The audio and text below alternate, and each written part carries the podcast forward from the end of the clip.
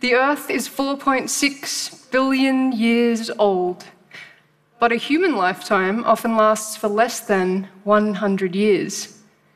So, why care about the history of our planet when the distant past seems so inconsequential to everyday life? You see, as far as we can tell, Earth is the only planet in our solar system known to have sparked life, and the only system able to provide life support for human beings. So, why Earth?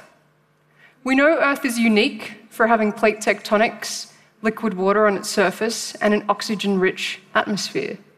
But this has not always been the case.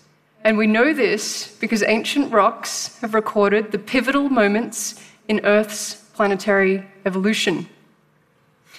And one of the best places to observe those ancient rocks is in the Pilbara of Western Australia.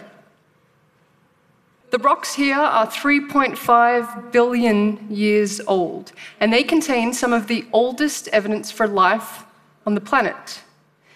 Now, often when we think of early life, we might imagine a stegosaurus, or maybe a fish crawling onto land. But the early life that I'm talking about is simple, microscopic life like bacteria. And their fossils are often preserved as layered rock structures called stromatolites. This simple form of life is almost all we see in the fossil record for the first three billion years of life on Earth. Our species can only be traced back in the fossil record to a few hundred thousand years ago. We know from the fossil record, bacteria, life, had grabbed a strong foothold by about 3.5 to 4 billion years ago. But rocks older than this have been either destroyed or highly deformed through plate tectonics. So, what remains a missing piece of the puzzle is exactly when and how life on Earth began.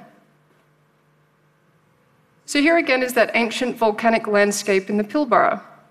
Little did I know that our research here would provide another clue to that origin of life puzzle. It was on my first field trip here, toward the end of a four long week mapping project, that I came across something rather special. Now, what probably looks like a bunch of wrinkly old rocks are actually stromatolites. And at the center of this mound was a small, peculiar rock about the size of a child's hand. It took six months before we inspected this rock under a microscope, where one of my mentors at the time, Malcolm Walter, suggested the rock resembled geyserite. Geyserite is a rock type that only forms in and around the edges of hot spring pools.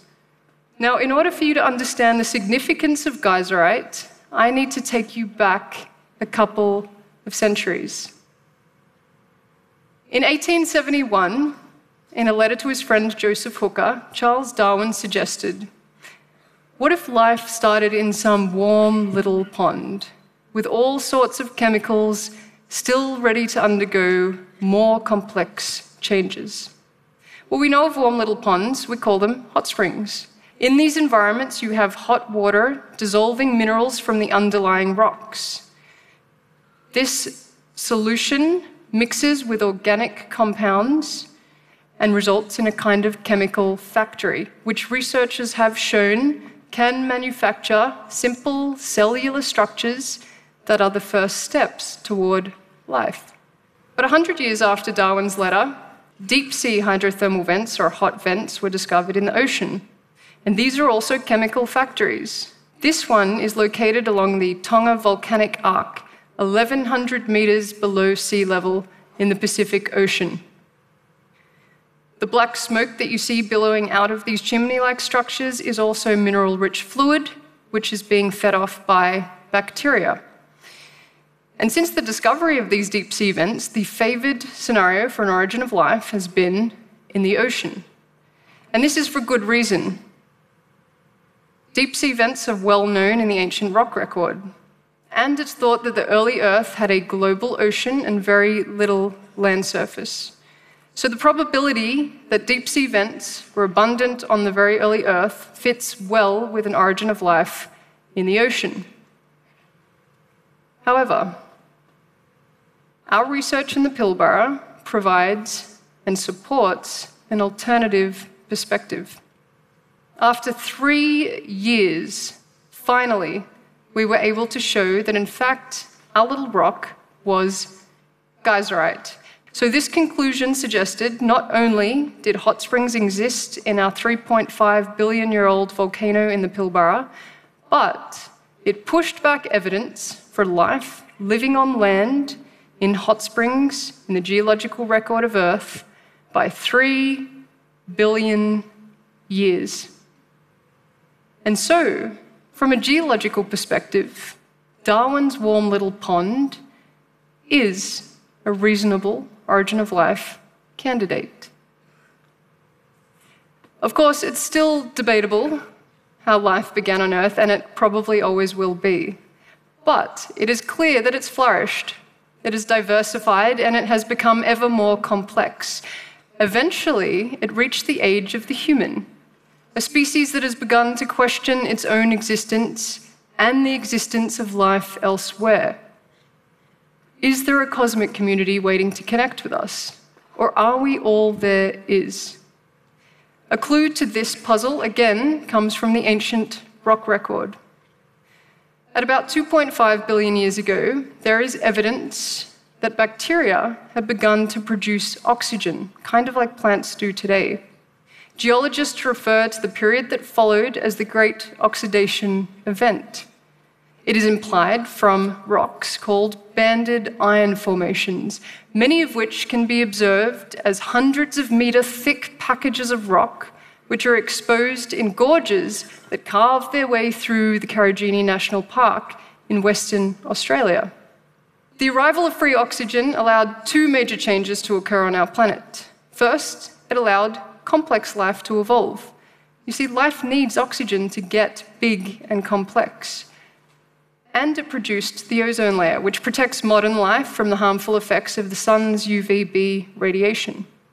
So, in an ironic twist, microbial life made way for complex life, and in essence, relinquished its three billion year reign over the planet.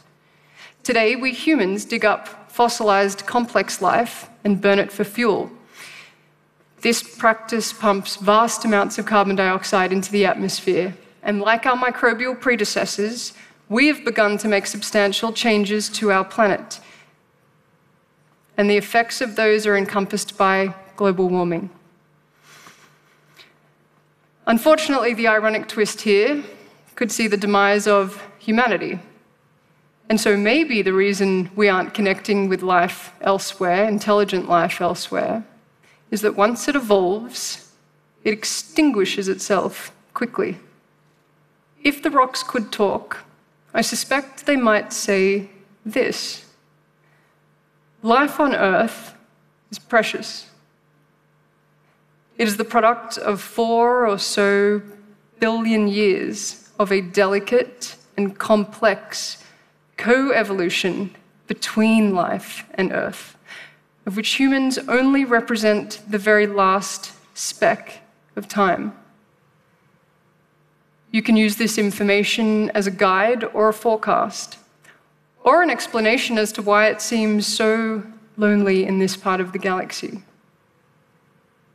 But use it to gain some perspective about the legacy that you want to leave behind on the planet that you call home. Thank you.